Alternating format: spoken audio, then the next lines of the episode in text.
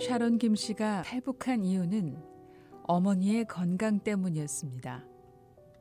할머니가 거의 다 죽을 것 같은 어머니에게 모진 말을 해가며 중국으로 가게 만들었다고 샤론 씨는 말합니다.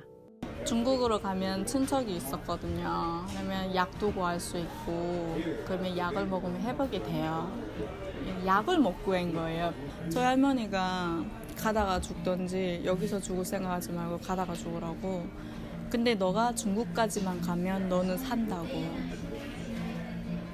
그래서 저 엄마가 막 울면서 어떻게 나한테 가다가 죽으라 할 수 있냐고 말하면서 되게 슬퍼하셨거든요. 근데 가라고 그래서 울면서 가셨어요. 근데 저희 엄마가 이제 약속한 거는 내가 무조건 너를 불러 다시 오겠다고 했거든요. 저를 불러. 아, 저 저를 쫓겨나듯 집을 떠난 어머니는 오래지 않아 돌아왔습니다. 여전히 말랐지만 혈색을 조금 찾은 듯 보였습니다.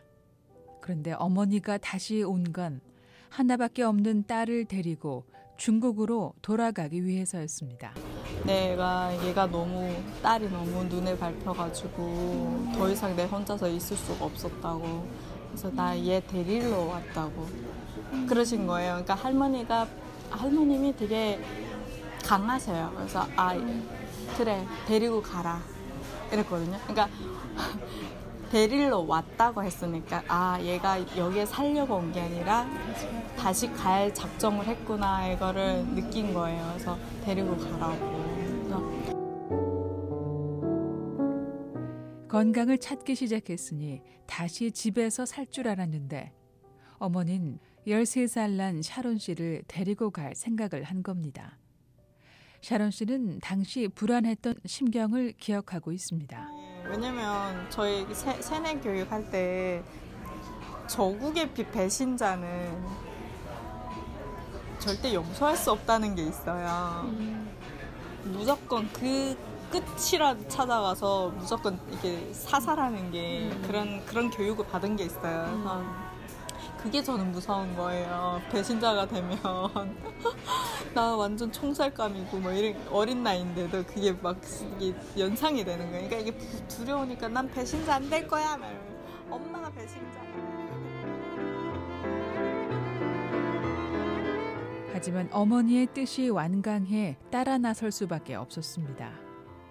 그리고 두 모녀는 엄동 설안에 꽁꽁 언 눈 덮인 두만강을 건넜습니다. 그날 유난히도 달이 밝더라고요. 근데 산등성에 숨어 있다가 발딱 일어났는데 그게 춥고 떨리고 제가요 여기가 두려우니까 이게 멈추질 않는 거예요. 다다다다다다다다 지금 내려가면서 산등성을 이렇게 내려서 강 쪽을 바라보면서 그때 제가 기도를 했어요. 그때는 무슨 기도가 아니라 그냥 하나님 도와주세요.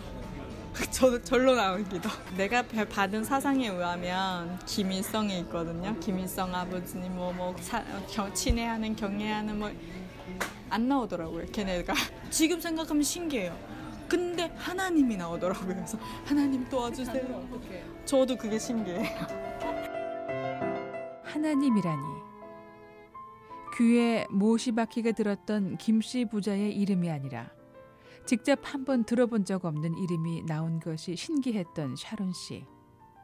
아마도 어릴 때부터 읽었던 금기서적인 서양서적에서 우연히 읽고 스친 단어가 무의식 중에 튀어나온 걸로밖에 이해되지 않는다고 말합니다. 나니아 연대기 80일간의 세계 일주 막 이런 것도 읽어보고 그냥 무의식 중에 있었는데 어느 서적에서 뭐 외국 서적들은 거의 보면 뭐 하나님 뭐 이런 기도하는 서적들이 많잖아요. 글들이 아마 거기에서 아마 튀어나왔을 것 같아요. 책을 많이 본 덕분에. 근데 여튼 그날에 그렇게 미국에서 신학교에 다니고 앞으로 신학을 더 공부해 보고 싶은 샤론 씨가 태어나 처음 하나님이라는 단어를 입으로 뱉은 순간이었습니다. 샤론 씨는 자기도 모르게 했던 막연한 기도가 바로 그때 이루어졌다는 걸 세월이 많이 지나 깨달았다고 말했습니다. 어, 갑자기 마, 이게 소리가 안 들리는 거예요. 엄마 발자국 소리가. 응. 왜냐면 또 새벽이기 때문에 조용 하거든요. 그러다가 그 근데 사람 발자국 소리는 왜냐면 눈이 사각사각사각 소리 나기 때문에 들린단 말이에요. 근데 제 소리만 들리는 거예요. 그래서 저는 거의 다 건너갔다가 이렇게 돌아본 거죠. 이상하다고 돌아봤는데 저 어머님이 넘어지신 거예요. 얼음 위에서. 근데 뒤로 넘어져가지고 이렇게 그냥 이렇게 누워 계시는 거예요. 이렇게 아파서 아 이러는 것도 아니고 그냥 정신이 잃으신 거예요. 저는 거의 건너간 시점이었기 때문에 다시 돌아 달들 밝은데. 아 진짜 그때 얼마나 또 무서운지 막 울면서 막, 막 아, 그래가지고 엄마 했는데 안 깨나는 거야. 엄마를. 그러다가 이제 엄마 여기서 우리 잡히면 엄마 잘못이라고. 그런데 진짜 벌떡 일어나셨죠 아 진짜 그 다음에 벌떡 일어나서 일어나시더라고요 진짜 아직도 어머니는 어머니가 쓰러지신 상황을 기억하지 못한다고 샤론 씨는 말하는데요. 보름달이 눈밭에 반사돼 주변이 환했던 터라 두 모녀가 잡힐까 온몸이 사시나무처럼 떨렸었는데 넘어진 어머니를 빨리 발견할 수 있었던 것이 달빛 때문이었다고 말합니다.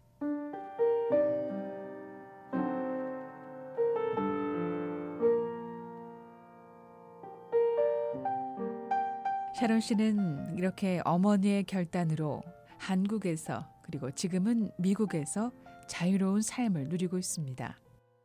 이런 샤론 씨가 미국에 오기 전까지의 생각은 이랬습니다.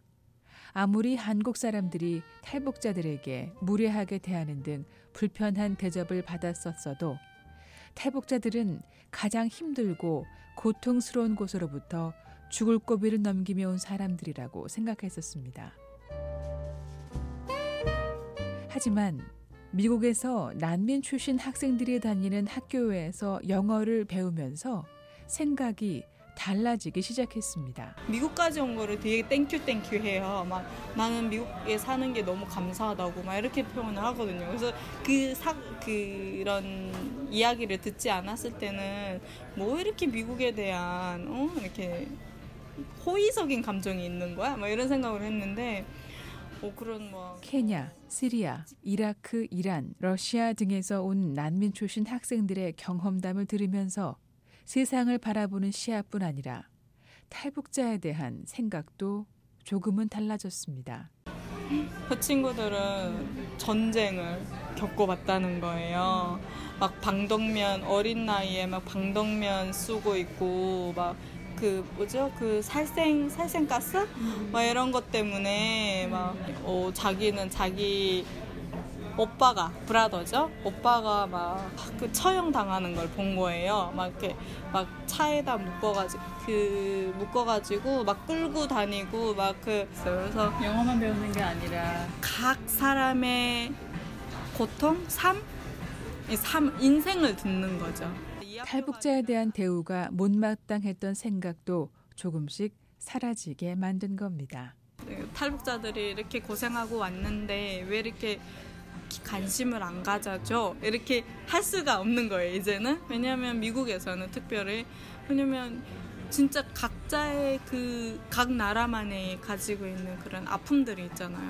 그거를 듣지 않은 이상은 함부로 어, 야 그냥 너네 나라는 그냥 못 살아서 그냥 여기 왔지 뭐 이런 것도 아니고 예 진짜 사람의 그런 샤론 씨는 탈북자들이 세상에서 가장 큰 고통을 받았기에 그에 대한 보상을 받아야 한다라는 생각을 했던 적도 있었습니다. 하지만 샤론 씨가 만난 난민들처럼 매일매일 죽음의 고비를 안고 살아가는 사람들이 세상에 너무나 많이 존재한다는 사실은 적잖은 충격이었습니다.